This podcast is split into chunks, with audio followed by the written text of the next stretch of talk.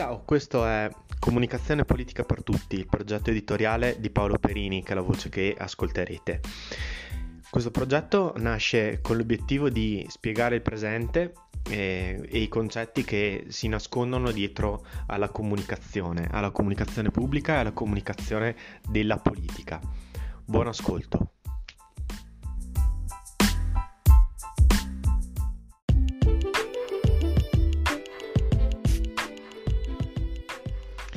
Una puntata un po' binaria questa, nel senso che volevo eh, parlare di due temi che forse sono estremamente centrali, eh, però mh, mm, non, non, mi sento di avere, anche se ho letto tanto e ho seguito tanto questi due eh, filoni, non mi sembra di avere materiale sufficiente per tenervi attaccati a questo podcast per i prossimi 15 minuti con uno solo di questi argomenti, o meglio, l'estetica della guerra e ehm, e l'aspetto comunicativo sempre più centrale di alcuni eh, social e la mm, insomma, piccola battaglia che eh, Elon Musk, Musk sta eh, portando avanti eh, sempre su uno dei suoi, dei suoi social, cioè Twitter. estetica della guerra. Ehm, ormai ehm, lo vediamo tutti i giorni eh, Zelensky è diventato una eh, figura pubblica che sembra quasi non parlare più eh, di guerra e, e, non sembra quasi neanche più mh, per un pezzo dell'opinione pubblica eh, quindi eh, trattare di armi, trattare di morte al di là del fatto che sia aggredito o aggressore, cioè questo è un altro discorso ancora, ma eh, proprio il, il, fatto che comunque eh, ne abbiano creato una immagine patinata, pop e eh, ben accetta, quasi insomma eh, che sia normale che un presidente eh, faccia la spola per tutti anche i festival eh, pubblici, oltre che nei parlamenti, come aveva già fatto l'anno scorso, a chiedere armi per il suo paese. E poi sappiamo che queste armi sono state trovate anche in altri continenti, addirittura vendute, quindi noi diamo delle armi eh, gratis a questo paese perché si difenda. E poi eh, l'Ucraina eh, qualcuno in Ucraina si è addirittura rinvendute perché questo è, è quanto insomma. Lo diceva anche un giornalista Rai questo, questo aspetto qui in questa settimana caprarica per la precisione e ehm, però al di là dell'aspetto armi di cui si deve fare un discorso a sé eh, è evidente che eh, dà un'immagine malsana della guerra, no? questo essere mm, sempre in prima pagina, eh, in giro, ospitato qui e là, eh, come se mh, mm, questo fare la guerra, questo difendersi fosse una, una cosa da, da, condividere con tutti, non ci fosse quel eh, sentimento di tensione e di ehm, e anche di giusta ehm, responsabilità nelle cose che si fanno no? in, in Zelensky. A me sembra mancare questo, sembra mancare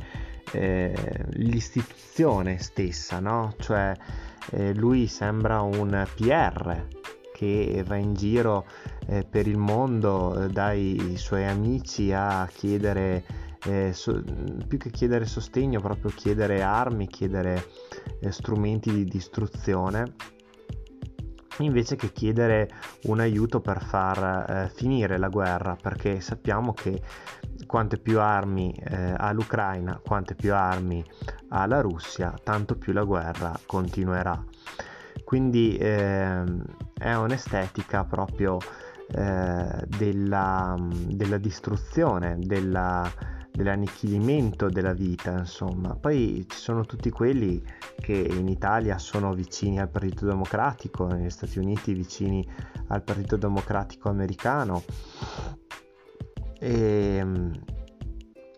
che invece lo vedono, in senso, lo vedono in modo positivo, nel senso che dicono ah ma è per sconfiggere un dittatore, è per eh, difendersi, quindi lui sta facendo tutto questo eh, per la sua gente senza capire che insomma in una guerra guerreggiata eh, più armi si danno ehm, più si allontana la pace insomma si allontana sempre di più. Non è che qualcuno può vincere eh, e se qualcuno può vincere può vincere distruggendo l'altro insomma quindi eh, a meno che noi non vogliamo insomma tifare per la distruzio- distruzione della Russia. Eh, ecco questa non, non, non, accadrà la Russia non, non, verrà comunque distrutta però il massacro eh, continuerà. E Biden intanto eh, sta preparando una super finanziaria che negli Stati Uniti non si chiama così, ma questo è la più grande eh, della storia degli Stati Uniti per quanto riguarda l'aumento delle spese militari, anche perché l'obiettivo è eh, ampliare questa guerra e portarla eh, in Asia e eh, precisamente contro eh, la Cina. Infatti il, ehm, eh, sono seguite subito delle sanzioni eh, a industrie cinesi eh, dopo il pallone spia eh, cinese e ehm, il fatto che anche la Pelosi fosse andata a ehm, cercare di creare il casus belli con eh, la Cina eh, andando eh, di persona a Taiwan dopo che sappiamo, insomma tutti sappiamo qual è la situazione tra Taiwan e Cina, è molto più di un, ehm, di un indizio, insomma. Eh, tre indizi fanno una prova. La eh, presidenza Biden non solo eh, sostiene e alcuni dicono ehm, voglia eh, sia dietro a Zelensky, io questo non è che posso dirlo in modo così eh, palese ehm, e sicuro, sicuramente sostengono molto Zelensky perché gli fa comodo da un punto di vista strategico e militare e di sicuro eh, vogliono mh, irrigidire i rapporti con la Cina, vogliono eh, armarsi sempre di più fino a che, chi lo sa, soprattutto fare guerra sempre e comunque eh, in Asia, sempre e comunque in Europa, mai sul loro territorio. E in questo gli Stati Uniti insomma controllano il mondo eh, finanziando, costruendo basi militari, spostando soldati, eh, corrompendo quando c'è necessità di corrompere, creando dei casus belli come ad esempio il Nord Stream che abbiamo scoperto eh, dal, ehm, da un noto giornalista americano aver scoperto che il Nord Stream è stato eh, bombardato dalla Nato e quindi ci siamo autosabotati con l'obiettivo ovviamente di inculpare la Russia e di allontanare la Germania dal gas russo. E questo sarebbe già gravissimo di per sé ma non è passato sui nostri eh, media che sono eh, succubi del, del, nostro posizionamento eh, filoatlantico e questo sarebbe un'altra cosa su cui discutere, su cui tenere eh, gli occhi aperti perché eh, non ricordo in vita mia un tale appiattimento eh, politico eh, da parte dei nostri media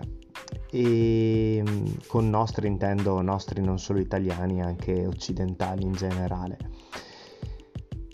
però eh, invece negli Stati Uniti Newsweek eh, l'ha detto chiaramente, ha fatto proprio un articolo sul Nord Stream, no? cioè il bello è che gli Stati Uniti queste cose vanno a farle all'estero, all'estero impediscono che la notizia venga diffusa e però a casa loro giustamente sono democratici, quindi sono una piena democrazia, quindi le notizie da loro circolano bene e qui ci sarebbe un milione di altre cose da dire e di riflessioni da fare. E, ehm, di più c'è stato Bennett, ehm, non so se si, si, pronuncia così, abbiate pazienza, l'ex eh, presidente del consiglio mh, mm, israeliano che eh, ha tirato fuori una, una, bomba atomica in senso, sto dicendo, figurato, eh, perché eh, ha detto che a inizio del conflitto, vi ricorderete che l'avevo seguito molto bene su questo podcast, a inizio del conflitto c'era stata questa... Mm, dopo il, ten- il primo tentativo di tregua proposto addirittura dalla Russia, e c'è stato un secondo tentativo, se ben vi ricordate, eh, da parte proprio del governo eh, israeliano. E eh, ex eh, presidente del Consiglio israeliano, ha detto eh, papale papale, gli Stati Uniti mi hanno impedito di ehm, proporre una tregua eh, tra i due paesi. Eh, di, eh, mi hanno proibito di intercedere, di cercare una pace tra Russia e, ehm, e Ucraina. Eh, per questo perché eh, si era pensato a Israele? Perché Israele tesse ottimi rapporti, ha ottimi rapporti sia con la Russia per una questione eh, culturale etni- eh, etnica, perché buona parte degli israeliani eh, sono di origine russa, insomma sono ebrei di origine russa e, e, ehm, e, poi per una questione anche appunto storica di buoni rapporti tra eh, la Russia e Israele e poi perché eh, lui è appunto è ebreo come è ebreo Zelensky quindi c'era comunque un collegamento anche con l'Ucraina e questa, mh, mm, questo tentativo è stato eh, distrutto, cancellato, impedito proprio dagli Stati Uniti. Mm, insomma, un'estetica eh, della guerra che viene prop- propagandata come, ehm, come, bella, come auspicabile, come qualcosa di accettabile. No? Intanto ci stanno eh, convincendo che la guerra sia bella, che sia inevitabile, che sia auspicabile. E, e, dall'altra eh, gli Stati Uniti stanno, si stanno armando sempre di più e stanno provocando sempre di più eh, con l'obiettivo non si sa eh, se vogliano portarci alla terza guerra mondiale. Eh, di sicuro Biden sembra intenzionato a fare questo, però non penso che ci sia questa lucidità e questa mh, mm, attenzione, questa, questa mh, mm, che ci sia quest, questa mm, eh, da parte degli, degli, europei questa convinzione, questo, che, che abbiano capito che gli Stati Uniti stanno puntando a fare una guerra contro la Russia e contro la Cina, insomma. Penso che non lo abbiano capito. Mm, a parte dico che eh, Germania e Francia ovviamente sono il cuore pulsante della poca eh, politica che si fa a livello europeo e hanno escluso la Giorgia Meloni, ma in realtà è più che altro una polemica di Giorgia Meloni eh, in senso mm, lateralmente nazionalista per agitare quello che dovrebbe, doveva essere uno sgarbo, ma che in realtà è consuetudine, cioè infatti Macron l'ha detto, è consuetudine che per quanto riguarda la politica estera dell'Unione Europea non ha detto così, ma insomma ci siamo capiti, ce ne occupiamo noi e, eh, e i tedeschi e voi italiani zitti e muti e continuate a leccare il C eh, del, degli Stati Uniti. Insomma, mh, mm, queste sono le, le, ultime notizie, sono passate un po' mm, sottotono,